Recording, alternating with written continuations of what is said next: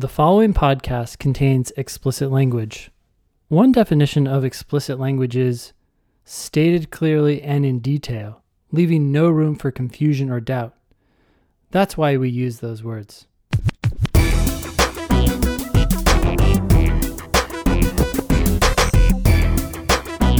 Hello and welcome to episode 339 of the Thinking LSAT podcast. This episode will air on Monday, February 28. You have a couple weeks still before the Wednesday, March 16th registration deadline for the April LSAT. Uh, the March LSAT is coming up in a couple weeks as well. That starts on March 11th. It's not too late to come to my March 2022 LSAT study group. I do that every other Thursday. It's free for anybody who has a Demon account. Um, every other Thursday, 4 p.m. Pacific, 7 p.m. Eastern. And it's an LSAT class where you can ask me anything you want about the test or law school admissions. And my goal is to put you on the path toward going to law school for free. That's that's what I really care about is helping you save $150,000. That's what I want to do for you.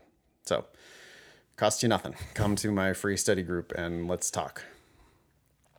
Today on the show, we had a big uh, mailbag, huh? We Yeah. had an email from Charlie about how to do better in school. We had a tip from 2L at GW, Michael Hill, Yep. about becoming a better typist in Yeah. order to get better grades. We had two book recommendations in there on how to get better grades. Okay. We had an email from a national collegiate boxing champion. Uh, Sion wrote in about his whole law school admissions plan. Wendy, Wendy wrote in about uh, law schools telling you to recycle cans. To save money. instead of following our advice and saving $150,000. No, no, you'll have debt. Just recycle cans. Bring your lunch. Uh, will minimize the debt you have when you leave our institution. Okay. Thanks. You'll graduate with $198,000 of debt instead of $199,000 of debt. we had a success story from uh, Vladimir, a former Demon student who improved his LSAT by 27 points and now has multiple full ride scholarship offers to law school. Yep. By the way, first generation immigrant to the United States, 27 point LSAT improvement, at least five full ride scholarship offers. And then we did a uh, an evaluate question from uh, Prep Test 73. A little bit of logical reasoning practice for you. Yeah. Ready to dive in? Let's do it. All right, the first email here is from Charlie. Uh, you want to uh, dive in, and then I'm going to also do a shout out to our other podcast as we discuss this email from Charlie. But go ahead and read, why don't you? Yeah, sure. Hello, Ben and Nathan. I have always wanted to reach out to you, but only now do I have anything genuinely helpful to share. Okay. I'm a junior in college and listen to your show every week. I always credit both of your advice for my jump from a 150 diagnostic to a 172 on the real thing. I've only taken it once at this point. Okay, sounds like Charlie's open to taking it again, which is awesome, even though he has a 172. Yeah, well, get into that 99th percentile, right? He's at the Yeah. 98th percentile now, and there's many people now applying with 175 and higher, so he certainly seems like he's got it in the tank potentially, so why not go for Yeah. it? Yeah. Yeah. Nice work, Charlie. And you're a junior. You seem to bring up GPA more frequently on the show these days, and I couldn't agree more that people need to figure out undergrad completely before moving forward with anything else. I really suggest that you check out Carl Newport's book. Cal. Cal, sorry. Hmm, I put an R in there. Cal Newport's book, which is actually ironic because I've I have this book on my audio playlist for my oldest son, and um, I read his other book, uh, Deep Work. Have you heard of that? I've heard of it, yeah. Yeah, it was it was good. Cal. So, anyways, Cal Newport's book, How to Become a Straight A Student. The book was incidentally recommended to me by a lawyer who works at a big law firm and attended HLS, Harvard. He insisted that the book was crucial for his success. I struggled academically in high school, so I pretty much followed the book to a T. As a result, I have a 4.0 after six semesters at a liberal arts institution. Yeah, awesome. Wow. Yeah, that is really good. I think having Cal as a guest on your show would be super entertaining and helpful for your listeners. Also, I promise that I will not be paying for law school. That's like a commitment. Good. Yeah, a vow. Okay, great. There's no doubt. It's now public, by the way. So just note that, Charlie. There's no doubt that you guys have saved me hundreds of thousands of dollars, maybe more. If I retake the LSAT, we'll see. Please do, by the way. I sent this email pretty impulsively, so I apologize for any typos. Um, That does not ab- absolve you of typos and stuff. Stop. Don't do that. I don't, is that what you were going to say? You're like, yeah, no. well, it's also odd because he didn't really have that many. So, I mean, Oh. bringing it to our attention is unnecessary, right? Also, just edit your shit. I mean, just edit, just edit it down. That's all. It's fine. Yeah. But don't don't apologize for typos. Fix the typos. Yeah. just a tip. I mean, whatever. He like obviously has listened to us in the past, so that's a professional tip for him going forward. Don't apologize for shit. If you know that it's a problem, then just take the time to fix it. It's not that hard. But Yeah. anyway, thank you for writing in, Charlie. Yeah, no, thank you for writing in. Um, I have to second his book, How to Become a Straight A Student, uh, but I haven't read it. But my son started to read it and thought it was useful. So, considering that he thought it was useful, I would think it's probably good too. But my main reason for endorsing that book comes from the fact that I read Deep Work, which I thought was pretty cool. So the idea the idea behind deep work is just, hey guys, people need to take more time in their life to disconnect and do hard work that is uninterrupted. I mean, I, I'm sure he has a lot more to say about it than that, but that was the takeaway I had from his book. Cool. Okay, so Cal Cal Newport, two book recommendations: Deep Work and uh, How to Become a Straight A Student. We are in the business of saving people one hundred and fifty thousand dollars or more on law school. I mean, I, I'm clearer and clearer these days. That's what I do. I help people avoid paying one hundred and fifty thousand dollars for law school. Yep. And if you're still an undergrad, you need to get straight A's. I don't even want you in my LSAT classes if you're not getting straight A's. I don't care about your past grades, but I care about your present and future grades. If you're not yet graduated from undergrad, then you're working on a GPA that is going to count for law school admissions. And law school admissions folk are intensely interested in two numbers your undergraduate GPA and your LSAT score. And sounds like Charlie's trying to do both at once, and but he's doing it successfully. He's got a 4.0 for six semesters in a row. So, um, as long as you can maintain that, Charlie, then I would allow you to continue to study for the LSAT at the same time. But anybody who's out there listening to this, if you're getting a 3.7 because you're getting all A minuses, or if you're getting a 3.9 because you're getting one A minus, I don't want you in my LSAT class. Uh, It's it's not an appropriate use of your time and energy and focus. I want to save you $150,000. The way we can do that is you got to get straight A's. From now on, I don't care if you have a 2.0 up to this point. I don't care. I care that you get a 4.0 from this point forward uh, because we got to control the shit that we can actually control. And you, there's no excuse for putting anything less than straight A's on your record from this point forward. Yep.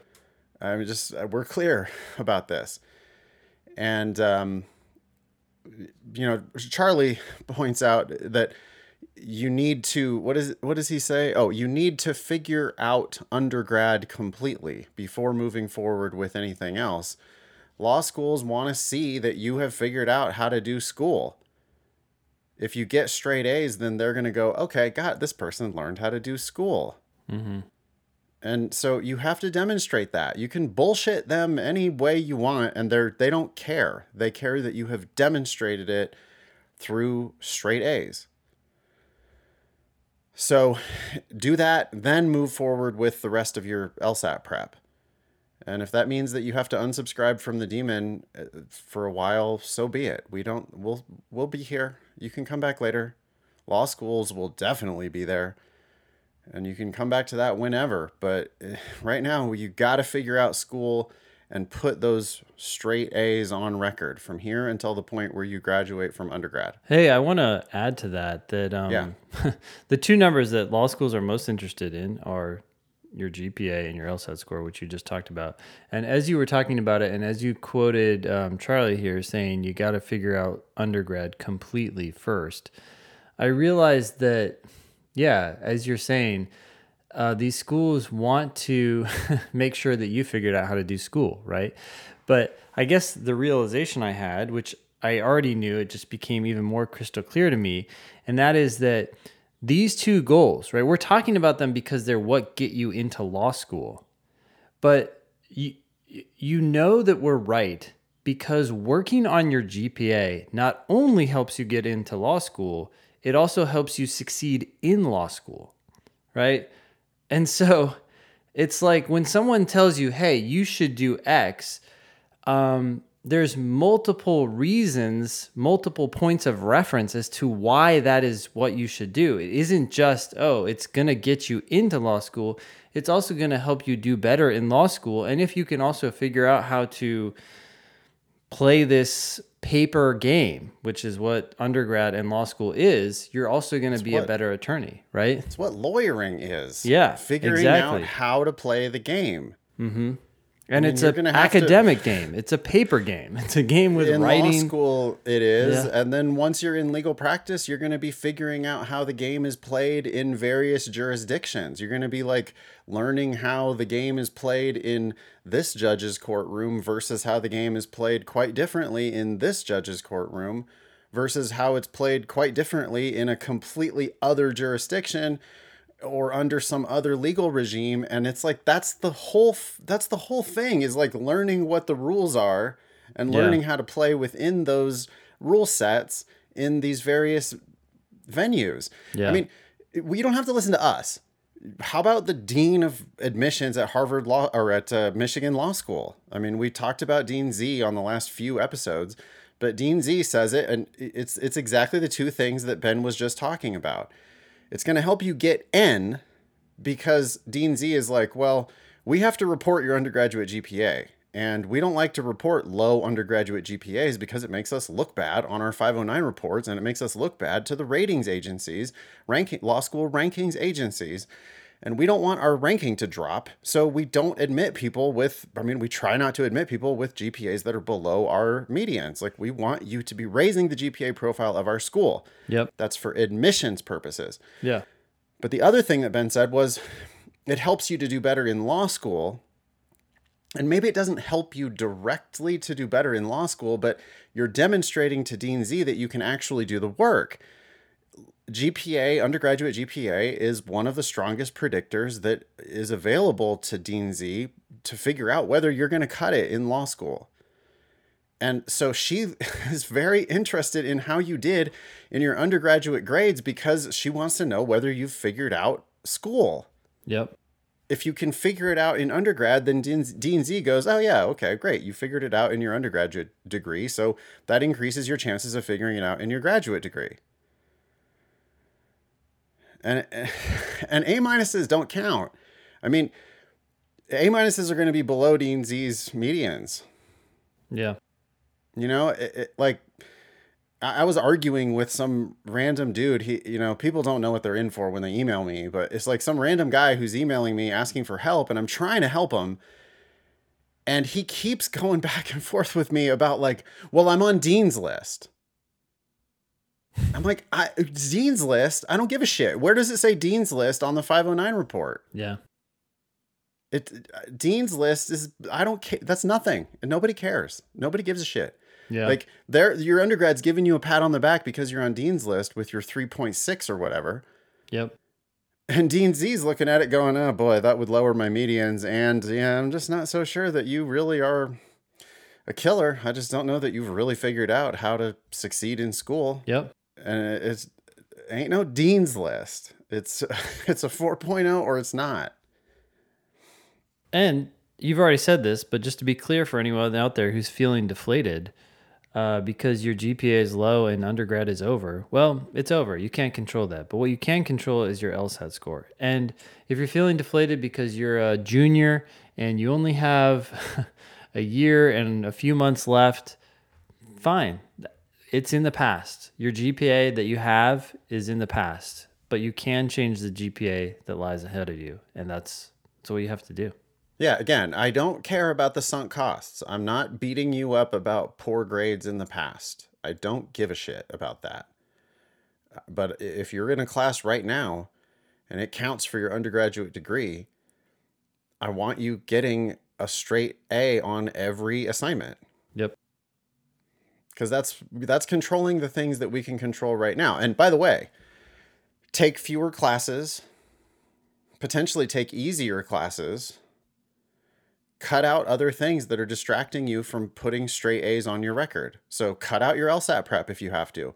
Cut out your part-time job, cut out your stupid internship which you think is going to help you for law school admissions, which is nothing compared to your GPA Yep. um, you know, cut down your hours at work, do whatever you've got to do. It's that's like lawyers do whatever they have to do to win. So get straight A's so that you can demonstrate to these admissions folk that you know what that you can prioritize, that you can do what it takes. and to yourself. The power of taking your self image and reframing it because you're like now you don't see yourself as a B plus student or an A minus student, but you see yourself as an A student is going to have implications not only in law school but for the rest of your life. You're like, I can take on this challenge and rise to the level that I want to be at. It's behaving like a lawyer. You, you're you're not behaving like a lawyer if you're getting a three a three point seven right now. I, and I don't care about your past behavior. I care about your present behavior.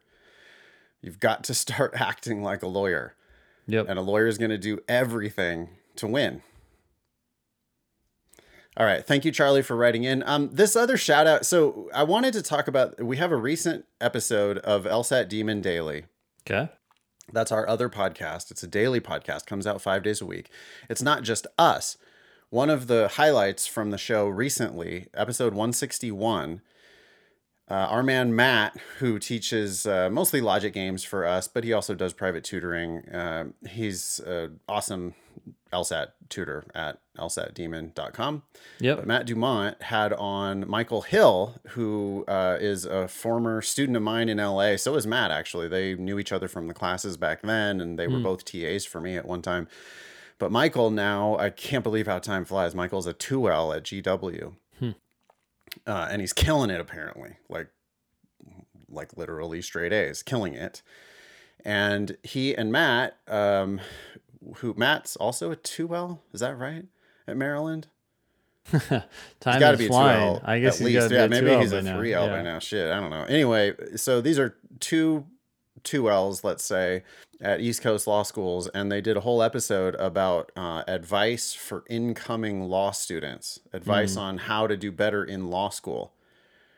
So that's episode 161 of the Demon Daily. If you want to get a head start on how to kick ass in actual law school, listen to that episode. They have lots of great tips, but I was amazed at Michael's number one tip, which was learn how to type or improve your t- touch typing abilities. Oh, that's what he means by don't be a single digit pecker. So peck so Yes. typing with one finger. Then you're a single digit pecker. Wow. You know, my kids were struggling with writing assignments, and I realized that half of the problem was the fact that they were struggling to type, right? Because that was slowing them down. It made the assignment 10 times harder. So I said, okay, we're just going to get this typing program. And now they do it actually kind of for fun, but they can type super fast. And it just, this comment took me back to that. That was like a year ago. Um, pre their ability to type, things were painful. And the fact that people are still single digit peckers in law school is deeply concerning to me. yeah. Yeah, you're you're going to like you're you're going to have a hard time with the volume of writing that's required, especially on those exams. I mean, you in a in a 2 or 3 hour exam, you're going to write like 12 or 14 pages worth of shit. well, how I don't even understand how that happens. How do you go through undergrad and not learn how to type? Oh, they don't teach useful skills in school. I've said this a million times. I've said this on the podcast. I took my freshman year of high school. I took a full year of typing. And Yeah, I did the back in same the days thing. of electric typewriters and shit. Yeah. You know, it's like so antiquated. Yeah. But a full year, first period after lunch, every day, I was like, Ms. Dryden was in there yelling at us, A, A, A, space, S, S, S, space, D, D, D, space. You and I had a little different of an experience, but yeah. Well, anyway, yeah. I learned how to I learned how to touch type super fucking fast. And my ability to touch type, it's easily, easily the single most useful educational experience of my entire life by far. Not I mean it's just not even close. Like what's the most useful thing you ever learned in school? Typing. A hundred Yeah. percent. And you know, y'all kids these days might think that we're gonna oh we'll be in this like voice typing thing. Oh, well, maybe, maybe, Ah, I don't know. There's Probably something not. about probably not by the time you graduate from law school. You're not gonna Yeah. be voice typing your law school exams. No way. Uh uh They'll still let you handwrite it in a blue book if you want. That'd be exceedingly dumb. You need to learn how to touch type. You need to learn how to type fucking fast. And anyway, it was amazing to me that there's an actual 2L at George Washington, you know, who's killing it in law school, saying, learn how to type. And if you already know how to type, learn how to type faster yeah. and more reliably. And it's t- so easy today, right? Like today, I just searched typing websites. The first thing that comes up is Typing Club. These things are free for the, or they have free options. You can just go in there and the keyboard appears in the browser and you can start practicing typing and tell you how fast you're typing and how many you're getting, like what your percentage of accuracy is. It's so easy. Um, your experience does remind me. I, I don't remember a lot of classes from high school, but I do remember my typing class.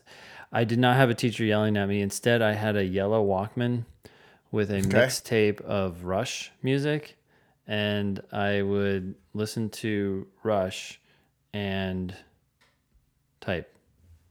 Oh, you weren't typing the lyrics of the Rush. No, no, I just I, that was just me just bringing to in my listening to Rush yeah because there was. I don't know the teacher was absent I don't remember the teacher I just remember being on a computer and yep we it just, was just like retype this shit and Yep. you just type it. Yeah. Yep. Okay.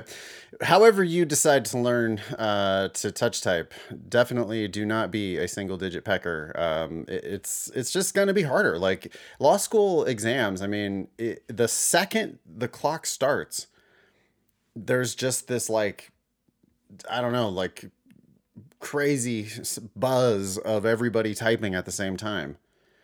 And that buzz doesn't stop for the entire two hours. I mean, people go into those law school exams knowing in advance what kinds of like templates they're going to use for their analysis. For they're like, oh well, I know that this is a torts class. We're going to talk about negligence, so let me get this outline for here's how I do a negligence analysis on the page, right? Yeah. Simple example. But there it's like they don't even read the exam to start potentially which is probably dumb but they're just like regurgitating here's all the shit that i know i'm going to use and then read the exam and the facts and then start putting the facts into that template that they've typed out. But i mean it's like just a torrent of words that are going onto those pages the second the exam starts and if you're going to be sitting there one at a time trying to type your uh, exam answer, uh, uh, good luck. I just don't. You're not going to beat Michael Hill in your uh, exams. I, I really hope that this is not a, a, a common issue because just to make clear my my two kids that I'm talking about, my two youngest kids don't worry about typing yet, but my two oldest kids, my oldest is a junior in high school and my my second is in 8th grade. He's in middle school and he knows how to type and type fast. So the fact that people in law school don't know how to type is is really concerning. And Oh, at I GW. imagine it's. That's- I imagine it is extremely common that people don't know how to type. Wow, if you're listening to this now, Yeah. you need to take care of your GPA and typing, please. I, I didn't. I wouldn't. That wasn't even on my radar. Oh, Yeah. by the way, work on typing. Yeah. Um, okay, cool. Uh, hey, I mean, I wrote six LSAT books. I would have written zero LSAT books if I didn't know how to type. I mean, it's it's just it is a it is a crazily wildly useful ability Yeah. that will impact everything you do for the rest of your professional life. If you're going to go down this road of being a, you know, a knight of the English language, A professional writer. One of the most highly paid professional professional writer. writers. Yep. yes, if you're going to be a professional writer, you need to learn how to touch type. That's like step one. I mean, like there should be typing on the LSAT. There should be a typing test on the LSAT. Can you type 30 words per minute? If no, Like literally. what? Why not? I mean, like I, At I think- least. dude, Yeah. if they were gonna test things that were like really useful, that's I, I, why not have that? Sure. Maybe some smart law school out there will will start uh, adding a, a touch type, a little touch typing test. To the, they could probably do it in four minutes, right? They could just have a little, like it could be an online thing, a little portal. You log on, you do your touch typing test, and then when they're due, it's like it would give. Boy, you know the good thing about it is that it would give them a numeric, another numeric thing that they could look at. Yeah, very They could easy. put it in a spreadsheet. you could just put mix it into your index number. You don't. Hell yeah. It becomes one number. Yeah. Right. And then, so then they'd have, well, we got your undergraduate GPA, we got Mm-hmm. your LSAT score, and we got your typing score. And we could use those three things now to figure out what your uh, capacity is for the competition of law school and legal practice beyond. That's a free, little free bit of advice for some enterprising law school out there. Okay. Um, ready for this next one? Yeah. This is long. Uh oh. I thought about writing Sion back and telling him to edit this down first, but instead I decided to just put it on the agenda. Uh, I wish this was shorter. Hi, guys. First, thanks for doing what you do. It's a real help to us knuckle draggers out there.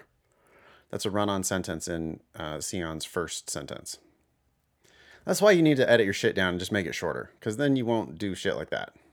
But anyway. My question is about whether, W E A T H E R. Uh, Google Docs helpfully highlighted that as a typo slash spelling mistake. My question is about whether the nature of my shit grades statement is something law schools will care for, which is an odd preposition. Yeah. Care I think you might care about. Um, okay, so we've got multiple errors here. Sion, you really need to clean your shit up before you send it out the door. Anyway, I graduated from the United States Military Academy, West Point, almost a decade ago with a less than stellar GPA, a 2.6 to be exact. I'm currently scoring an average of 172 over 30 ish timed LSAT practice tests, and I plan on writing a poor grades statement for obvious reasons. Which you should, I guess, do. Write a two sentence addendum just to put it out of your mind. Um, but also, nobody cares. Yeah, you haven't given us any facts at least to put a positive spin on this 2.6. even if you do put a positive spin on it, it is what it is. Dean Z is going to look at that and go, well, you're going to significantly lower my medians, and um, I don't know if you have what it takes to get it done in law school. And if your addendum has anywhere close to any of the mistakes you have in this email, it's actually going to hurt you. Yeah, like like type like capitalizing graduated in the beginning of the third sentence. I yeah. capital G graduated. like what are you doing? Edit, please. Yeah. Um. Anyway, 172 kicks ass. Good job. Yep. As a preface, neither of my parents went to a professional school, so I had no knowledge of or intent on perusing education past college. That's the wrong word. You meant pursuing.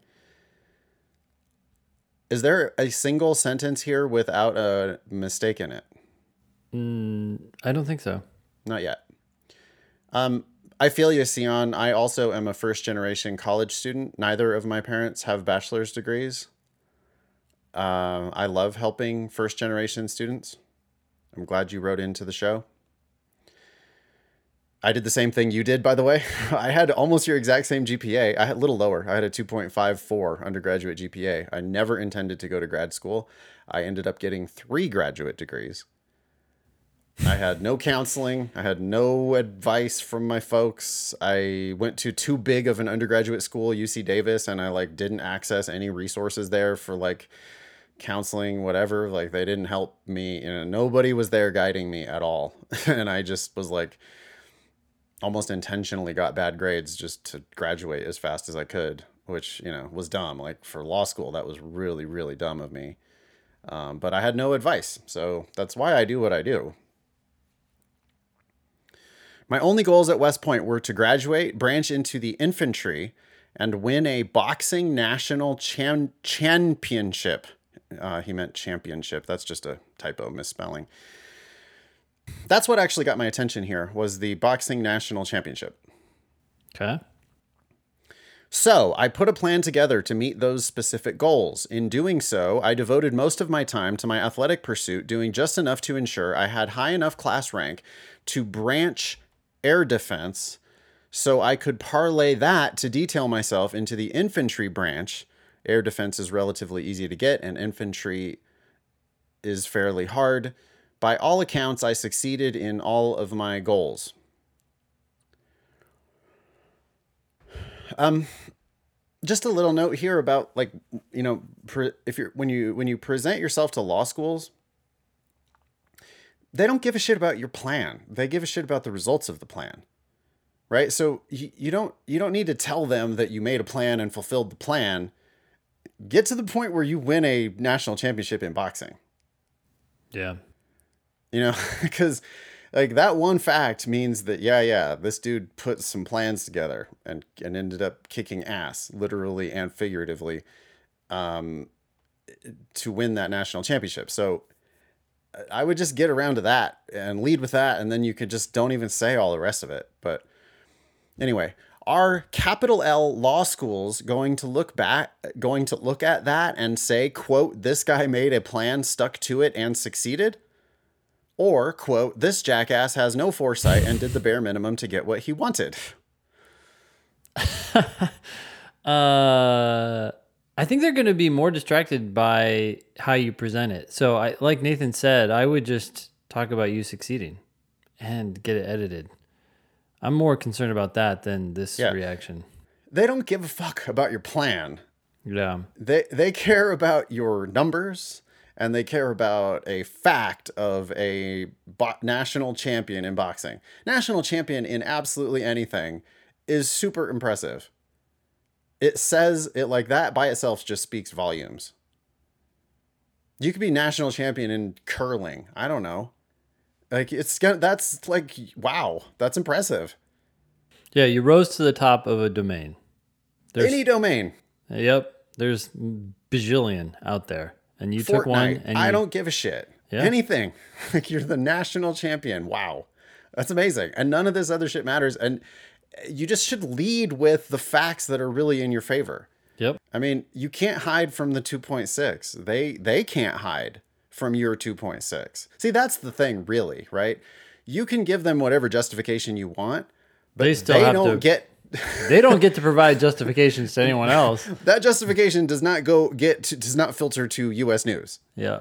So no matter what you say, no matter what your reasons were for this bad grades, it, that's just that's what it is.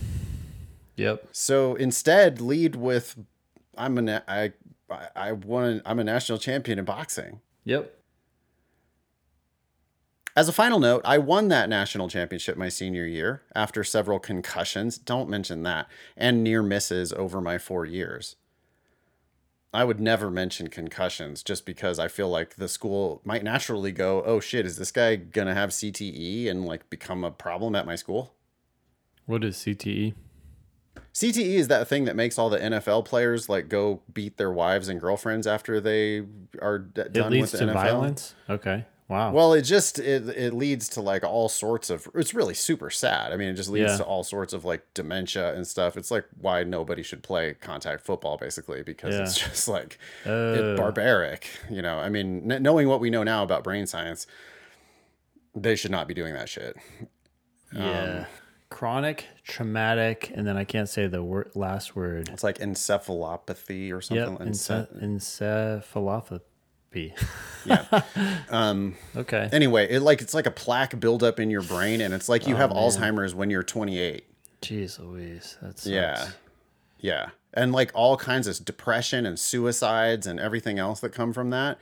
So like when you say concussions, Sion, your reader might knowing what they know about CTE, your reader might go, "Oh shit, does this guy have depression? Is this guy going to be suicidal? Is this guy going to be violent? Is this guy, you know, I- you well, don't there's want them those, asking those questions." serious concerns. There's also just, um, and this is combined with your several mistakes in your writing. Like, oh, ha- have these concussions like just made it harder for already you to started succeed to affect, yeah. in law school? I, I, I'm not a doctor, but none of them are either. So they might jump to these conclusions for better or worse. Yeah. Okay, I'm going to run through the rest of this stuff. 2.6 GPA at West Point. LSAT goal of 177. Don't care. I care what your actual LSAT is. But I mean, with a 172 over 30 timed practice tests, I don't see why you can't get that 177. Um, test date APR. That must be some military shit for don't know yet. Um, softs. URM, disabled vet, airborne ranger qualified, infantry officer, West Point grad, Afghanistan deployment, two time All American, one time national collegiate champion in boxing, one year teaching English abroad in Thailand. Don't think anybody cares about that compared to all this other shit. Currently the director of operations at a multi state cannabis company. I would not emphasize that compared to all of your other stuff. I'm not. There's nothing wrong with cannabis. It just don't muddy the waters, dude. Pick a couple things, and the couple things that I would pick here are maybe airborne ranger qualified, collegiate national champion in boxing. Mm-hmm. I would stick with those, and your 177. And and you know like the more you say about all the other shit, the less room there is for the really important things to shine.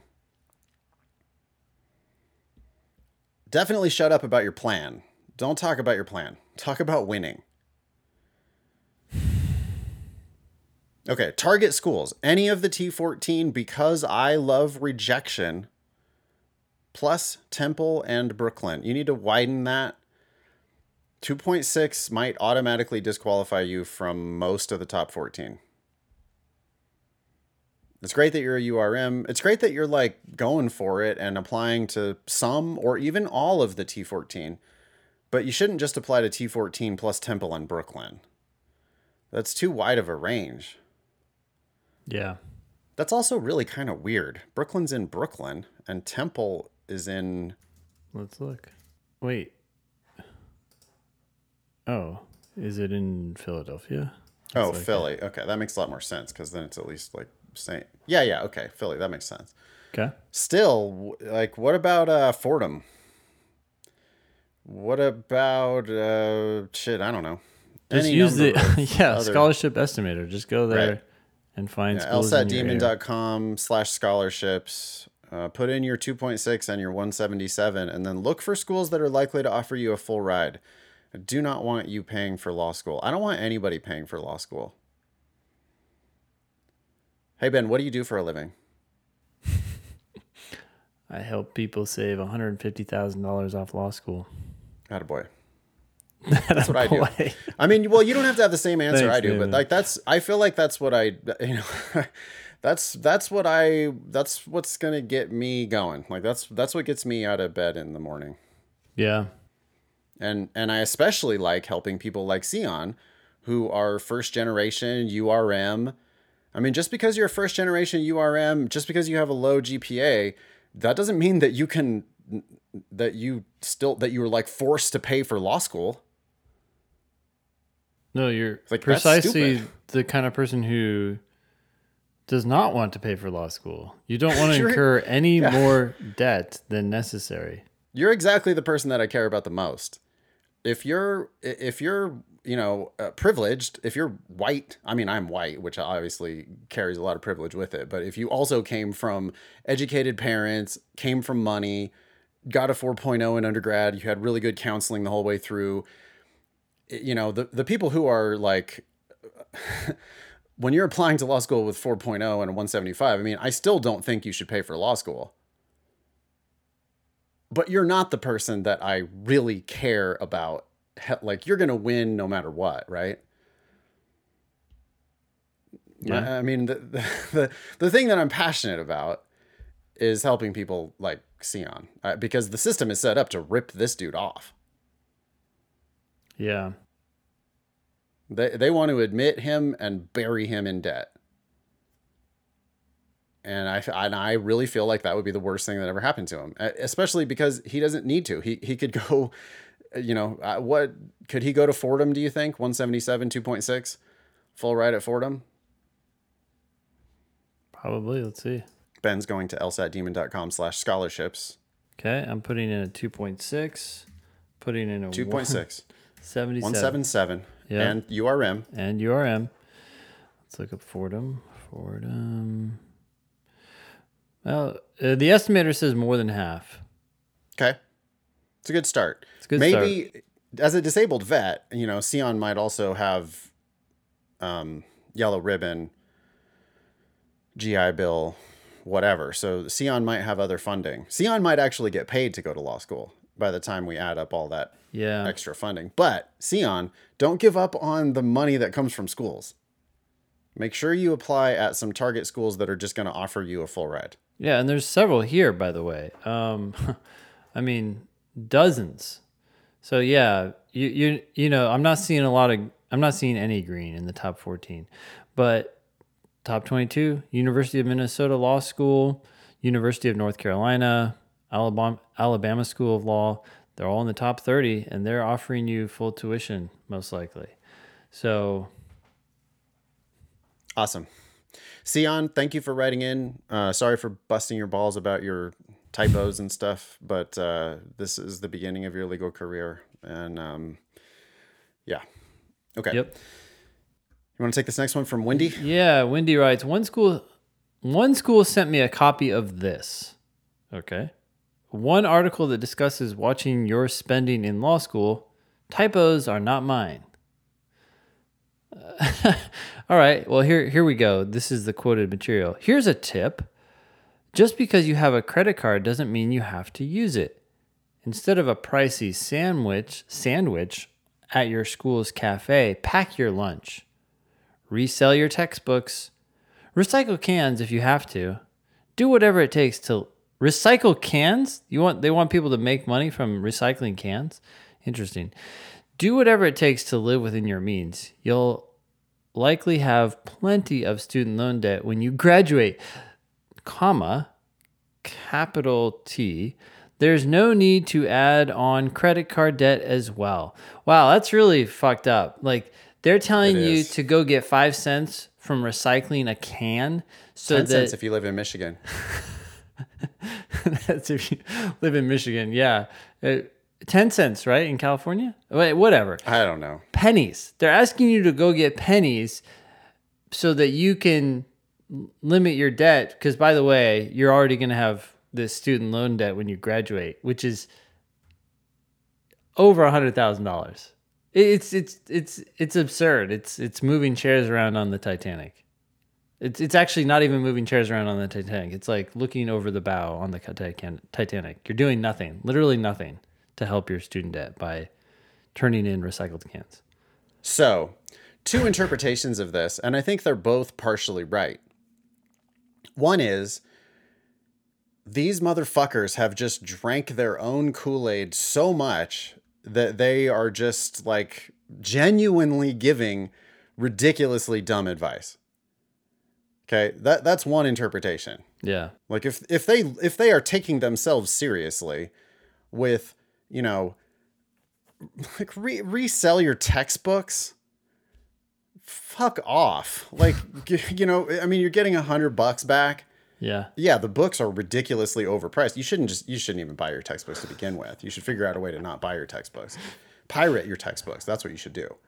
But re- resell your textbooks, get a hundred dollars back, while you pay us thirty thousand dollars a semester tuition. yeah. Fuck you.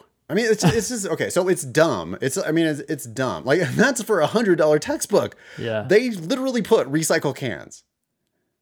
You know.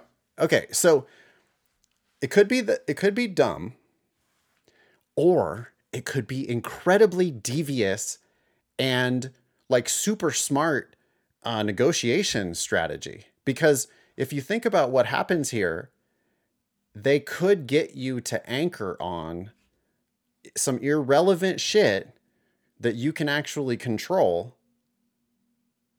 and then forget about the very relevant gigantic iceberg that you're just going to plow straight into right Yeah, Look they're getting you doing. to look away from the iceberg.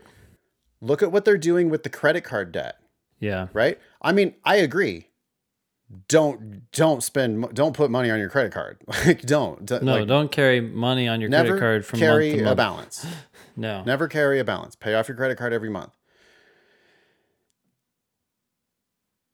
But your credit card debt compared to your your student loan debt is just outright. Like you don't have a hundred fifty thousand dollar limit on your credit card. Nope. like Visa's gonna be like, yeah, sorry, we're not gonna go over fifteen grand on that. If that. But law schools are going to go 150, 250, 350.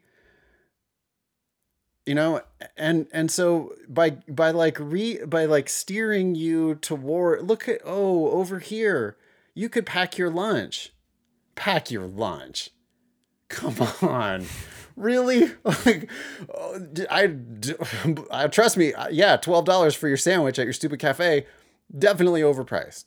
yep. But like the fact that I brought a two dollar peanut butter and jelly, you know, if I did that every single day for all three years of law school, how much money am I possibly saving? Exactly. Well, this is and this is exactly what I want to say is that I don't care how much you fuck this up. You fuck up all these things. You do you go buy pricey sandwich, you actually buy two of them and you throw one away. You're like, "Eh, I'm not, not that hungry." And you throw it away. Uh, and you don't resell your textbooks, you burn them. You buy all bottled water and you don't recycle them instead of drinking from your tap. You do all these things 100% wrong. the damage is a mere blip, it's a drop in the bucket. If you do the other thing right, Yes. you could just go ahead and do all the other stuff totally wrong. Buy a four dollar Coke on campus.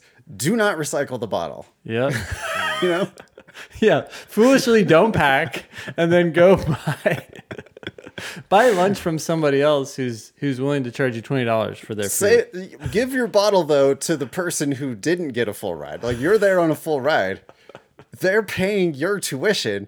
Go ahead and buy lunch on campus. Buy lunch for them too, and let them keep the bottles because they're going to recycle those bottles and make not even a scratch on the surface of their quarter of a million dollars of debt they're going to graduate with.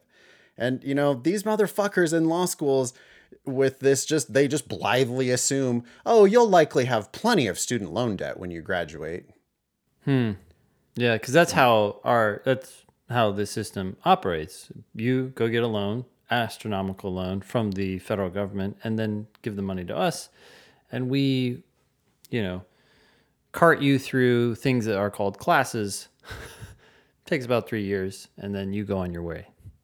That's the business they're in. Yep. They, you know, I mean, they're also at the same time in a secret business of giving scholarships to people, you know, that like the people who play the game well, and I didn't. Ben didn't. Yeah, That's why we're so passionate about what we do is that we want to show you this other side of the game that is fully available to everyone if you just choose to play it correctly. yep. Thanks, You want to read the rest of Wendy's email? Sure. Well, she writes, recycle cans because you will have lots of student loan debt. What the actual fuck? Question mark. there is a, also an article on five shocking law school murders. Because the law schools are just, you know, they're just spamming you. All they want to do is just get your attention. They're just like flashing lights. It's like a television. It's like it's just like, hey, pay over, pay attention. Look at us. Pay attention to us. Yeah. us. Apply to us. Come to us. We'll give you fun stuff like Give your federal money murders. to us. Give our yeah, exactly. We want to use you to essentially defraud the, The- taxpayer. Taxpayers via the student loan system. Yeah. Yep. Great. you want to listen to uh, somebody who's not going to help to help law schools to defraud the student loan system? Yes. Please. All right, this one's coming um, from Vladimir, former LSAT Demon student. I remember Vladimir in our classes. I actually I have this memory of him the first day he he showed up, probably because of his unusual um, Russian sounding name. But anyway, Vladimir um, says, "Hi guys, I want to thank everyone involved in developing the Thinking LSAT podcast and LSAT Demon website." As a first generation immigrant, I never thought I had a chance at defeating the LSAT and getting a good enough score to attend law school for free! Exclamation point. However, after six months of studying with the demon, I was able to get from a 142 diagnostic to a 169. That's a 27 point improvement from our man Vladimir, who is a first generation American immigrant. Cool. I took your advice and applied early to 27 schools. While I got waitlisted at all of the T14, I did get a full ride from one of my top choices, UNC Law. I believe that's the second UNC Law shout out that happened today. Yeah. I also got a full ride at ASU, GW, UIUC. I don't even know what that is. Hmm. And Colorado Law. So Vlad has um, one, two, three, four, five full rides to Yep. choose from. Yep. I never thought I could accomplish such a feat. Now I can use my GI Bill at UNC, I'm a US Army vet, and receive a $30,000 stipend to cover my living expenses. Whoa, is that per year or over the course of three years? I wonder. Mm, it can't be per year because there's no way it costs $30,000 a year to live in North Carolina. Yeah, I, I just don't I don't know how they come up with these numbers, but Maybe it does. Who knows? I mean, th- some of those benefits from GI Bill are like amazing. Like, Yeah. They they give you the living expenses of your rank when you get out of the Mm-hmm. service. And so it, it can be like I even I remember having a student being like, "Well, I for sure want to go to law school in San Francisco because they also adjust it for the place where you're gonna live. Mm-hmm. like they they adjust it based on the so he was intentionally choosing the most expensive market. okay. That's your tax dollars at work, by the way. yeah, cool. Anyway, good. I'm glad. I want all of our students to take advantage of all of the shit that they have available to them, for sure. Um, so I'm glad that Vlad is, you know, working the system. That's great. He goes on. The dreams do come true if you work your ass off to make it happen. And that's Vladimir. Cool. Wow, that's Any awesome. thoughts about that? a stipend. I mean, our goal is for you to go for free in the sense that you don't have to pay tuition, but you're still going to incur costs of living and so forth. But to get thirty thousand dollars on top of that, oh, that's just a great. That's a great situation to be in. Yeah. I mean, essentially, that's military benefits, right? So Yeah. if you don't have access to that, you don't have access to that. But you do still have access to the the everything else about Vlad's story, which is just get a really good LSAT score, apply early, apply broadly, and get yourself multiple full ride scholarship offers to choose from. Yeah. Well, I guess um, what I'm wondering though is if Vlad hadn't done this, then that thirty thousand dollars would have had to go toward tuition, probably, right? Like, I'm I'm not sure how the GI Bill works, but I I don't know. So I just I feel like I hear people like, oh, I don't need to worry about I don't need to worry about saving money or getting a scholarship because I'm just going to use this this government program. Okay, but then are you giving up stipends or your stipend isn't Yeah. as big?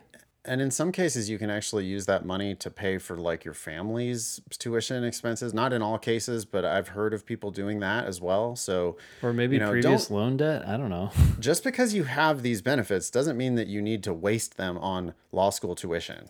Yeah. That's really the thing, okay? Law school is wildly overpriced. Yes, please. And it's an unfair system where they let some people go for free and they let other people, they make other people pay full price. yep.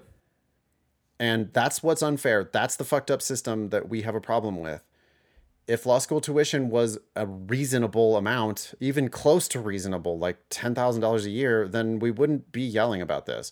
But when law school tuitions are just this completely fictional $50,000 a year and they don't charge most people full price, like when Yeah. they're giving more than half the class more than 50% scholarships, well, then, okay, it's a scam on the people who pay. And we don't want you to fall victim to that scam Yep.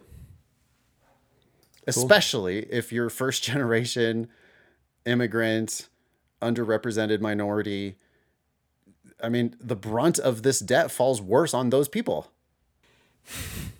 And that's that's also completely unfair. That's totally unjust and optional because you don't have to do that. You could just follow our fucking advice and get a full ride. Yeah. All right, sorry I'm agitated today. Anything else about any of these? Nope. Thanks for writing in. Want to tackle this uh, logical reasoning question? Let's do it. All right, I'm reading. You're doing the question. Okay. Ready? Yep. This is coming to us from Prep Test 73, Section 4, Number 6. A clinician, I'm going to turn off the explanation. We have a full written explanation here already in the Demon. So if you don't like our audio definition, you could get yourself a free account, lsatdemon.com, and uh, do this question and tell us to shut up. But anyway, clinician says patients with immune system disorders are usually treated with a class of drugs that, unfortunately, increase the patient's risk of developing osteoporosis, a bone loss disease. Okay. There are some side effects to taking immune system drugs. So, these patients take another drug that helps to preserve existing bone. All right. Kind of sucks. You have to take some medication to fix a problem, but that leads to more problems. So then you got to take more medication to fix the second problem. But yeah, I mean, so far I'm hearing facts.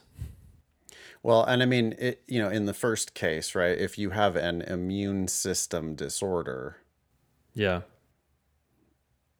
right, uh, there there seems to be this like Hierarchy. sort of well there's this background assumption that the immune system disorder potentially might like kill you Yeah, yeah, exactly. Like you're you're gonna get this risk of developing osteoporosis, which sucks, but it sounds like that is less severe of a problem than your immediate problem of hey, my immune system doesn't work or it's gonna attack an organ or whatever. Aids right i mean Yeah. like aids could kill you so you have to take this cocktail of drugs like unfortunately one of them has a bad effect of you could give you give yourself osteoporosis Yep. because you're trying not to die from AIDS. Oh, well, we'll give you this other drug to help preserve your bone since we're going to give you osteoporosis with this one drug. And it sucks, but, you know, I saw Magic Johnson this weekend at the at the All-Star nonsense that was going on on TV. Hmm. And Magic Johnson has been living with AIDS since I was in high school. So, you know, like probably worth it for him, right? Yeah. Okay, since a drug that enhances the growth of new bone cells has now become available, these patients should take this new drug in addition to the drug that helps to preserve existing bone. Makes perfect sense, right? I mean, why not? Like, if the drug to preserve your existing bone is good, why not take this additional drug which can actually help you to grow bone? I um if I were one of these patients, I would definitely be interested in not only preserving existing bone, but maybe even adding new bone. One, assuming that's helpful. Maybe preserving existing bone is enough, right? I don't need bigger bones. Maybe I just need to prevent the bones I have from deteriorating. But the other question I have, which was actually indirectly raised by the argument itself, and that is sure, you've just told me at a benefit of this new drug, right? It can enhance the growth of new bone cells. But does this new drug also come with a slew of side effects? Ah, interesting. I don't know. So one objection to the argument mm-hmm. is, well, tell me about this new drug. Yeah. Like you you just because I mean the argument leaps to the conclusion of, oh yeah, they should definitely start taking it. Yep. And so Ben is like, well, I would like to become better. like maybe, but I mean, tell me about this new drug. Like, is it gonna is it going to give me heart attacks? Or worsen my immune system? Or right exactly.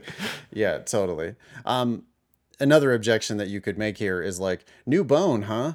Okay. Well i mean is that where what? Where? Huh? Like new bone. I have never gone around thinking like boy i really wish i had more bone. Yeah. like is a bone gonna like grow out of your ear Yeah. That's one extreme. But I mean, as long as the first medicine is preserving my existing bone, maybe that's that's all uh, I'm good. I'm I don't need to. Yeah. yeah uh, what we're demonstrating here and we could go on for an hour Mhm. many objections to a single argument Yep. you know we could how much is it going to cost Yeah. Yeah, I would fall this I would say this argument falls into this general category of arguments in which they give you some pros, they give you some reasons to do something and then they say therefore you should do it and they fail to mention any potential cons. right Um of uh, completely ignoring the potential downsides of Yep. this. There's a flip of that, and they give you a bunch of cons, and they say you shouldn't do it, and you're like, yeah, but what about the potential benefits? So Yep. cool. Great. All right. Question says Which one of the following would be most useful to know in order to evaluate the clinician's argument? Okay, so because we've already evaluated the argument and figured out some potential objections, um, answer choices that touch on those objections would be helpful, right? For example, if one of these answers alludes to whether or not there are side effects to this new medicine, that would be a useful thing to know. I'd like to know if there are side effects. So I'm I'm going into the answers looking for something that helps me learn a little bit more about at least one of our objections. Yeah, I mean, it, all it basically does this question we- we're going to like very likely we're going to hear our own voice coming from one of these answer choices. Yeah. Right? We were already making objections and Asking questions. questions. Yeah. Exactly. So, Yeah. you know, but if we had phrased it uh, or making statements even. Yeah. So, Ben, you just made a statement. You just said, I would like to know about the side effects. Mm-hmm. Could you have phrased that as a question? Sure. What are the side effects? what are the side effects? Yeah. Yeah. So, you know, um, as an objection, it might be, well, this thing might have deleterious side effects. Deleterious. yep. What if it deletes my ability to see? Yeah. You know, That Um, would be that would be shitty. yeah. Okay. So, does this drug have any side effects that I might need to worry about? That could be the answer. Yeah. Right. Does this, I don't know, boy, you could go on with a million of them, right? Does this drug make me blind? Does this drug cost a million dollars? does this drug um, worsen immune system disorders? Does this drug interfere with the original drug that was going to save me from this immune system disorder? Does this drug grow bone in my ear? Does this dr- drug? Yeah, exactly. Okay, perfect. And, and and so then all we're doing, it's like because we have already been objecting and asking lots of questions of this clinician. Mm-hmm.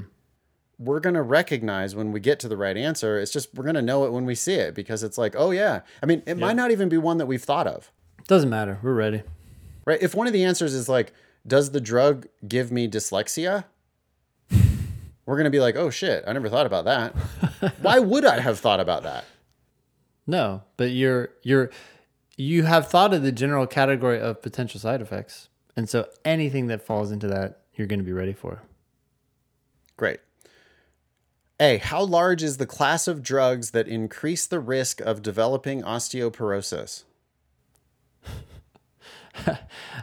How many other drugs uh, r- increase the risk of osteoporosis? I don't care. Yeah, It's This irrelevant. answer- yeah. totally. Because I don't care if there's an anti cancer drug that causes osteoporosis, irrelevant. If this had said, does the drug that adds bone increase the risk of developing osteoporosis? That would be interesting. Because then you'd be like, whoa, it's like fixing the problem it's trying to solve, or it's like it's creating the adding a new bone while kill- killing your old bone. Right. That would be dumb. But that actually, if that was listed as a question, that No, would be like, oh yeah, that's the answer. Because I mean, that would be a problem if it did that. Yep. Okay. B. Are, why are immune system disorders treated with drugs that increase the risk of developing osteoporosis? Um, I- don't care what I mean. They could give us an answer like, "Oh, here's why they lead to osteoporosis," but that doesn't tell me about whether or not I should use this new drug. So I already That's know actually- that they yeah. do, right? So I bet a lot of people are tempted by B because it's like if you were the patient, you probably would want to know. Yeah, why are you giving me this side effect?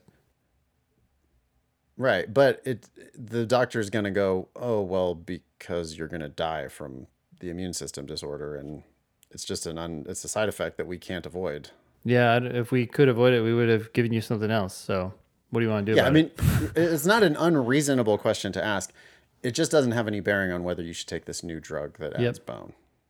C. Is the new drug more expensive than the drug that helps to preserve existing bone? Ah, okay, this is tempting. It does tie into cost, but the problem here is that if the answer to this question is yes, yeah, it is more expensive. I'm still like not sure what to do about it. Like if some if the doctor said, "Well, by the way, this this drug is this new drug is going to be more expensive than the drug you're taking right now," you might be would you would you not get the new drug? You'd still need to know like, well, how much is more expensive?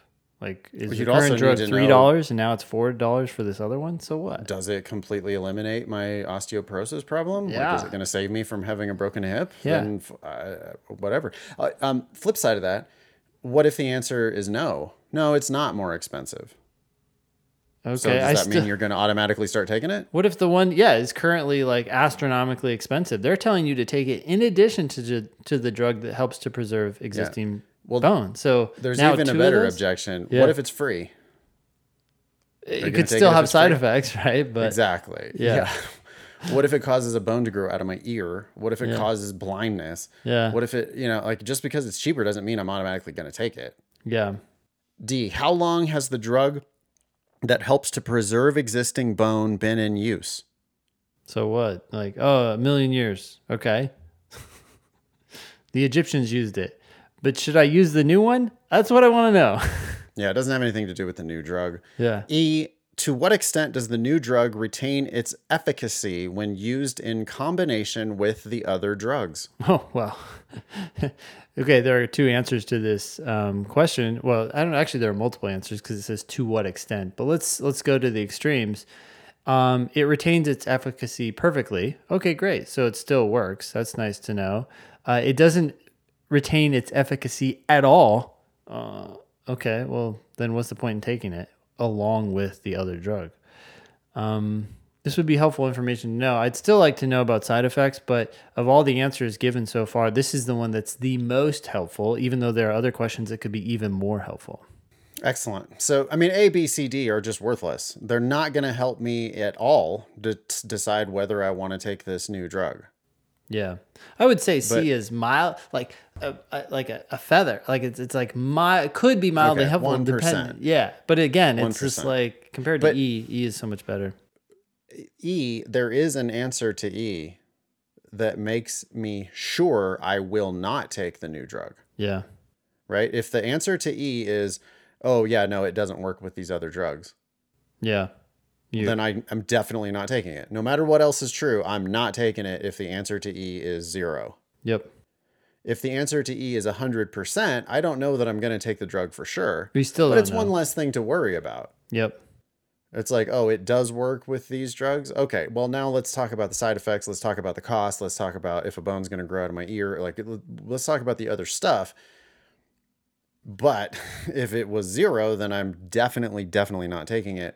And so the answer to E is useful to help me determine whether this is good advice from the clinician. Yeah, that's got to be the answer. And that's the answer. Okay. You can be LSAT famous. All you got to do is email help at thinkinglsat.com. I would encourage you to write it and then put it aside and then come back to it and edit it before you send it. Uh, most emails that we receive could be about half as long and have 100% of the same information. So um, shorter is better, uh, and it's less likely to have typos and stuff if you make it shorter. Anyway, we do want to hear from you. Um, if you have questions, if you have news, tips, uh, we had a great tip today from Charlie about how to do better in school and stuff like that. We would love to help to disseminate to our listeners. Yeah. So just email help at thinkinglsat.com. If you have questions about the LSAT demon, uh, you can email help at lsatdemon.com. We are pretty confident that it's the very best LSAT prep money can buy, or it's also the best LSAT prep that's available for free. Uh, we have amazing free resources at lsatdemon.com, and we hope that you will use them. If you are going to pay anybody for LSAT prep, we hope that you'll pay us. Uh, I don't know. We just help people improve more. So if you're if that's what you're in in this whole thing for, which really that's what you should be interested in, Yeah. um, we think we're the best. Check out our other podcast, uh, LSAT Demon Daily, comes out five days a week. That was episode 339 of the Thinking LSAT podcast. Thanks all y'all for listening. Nice knowing you. Don't pay for law school.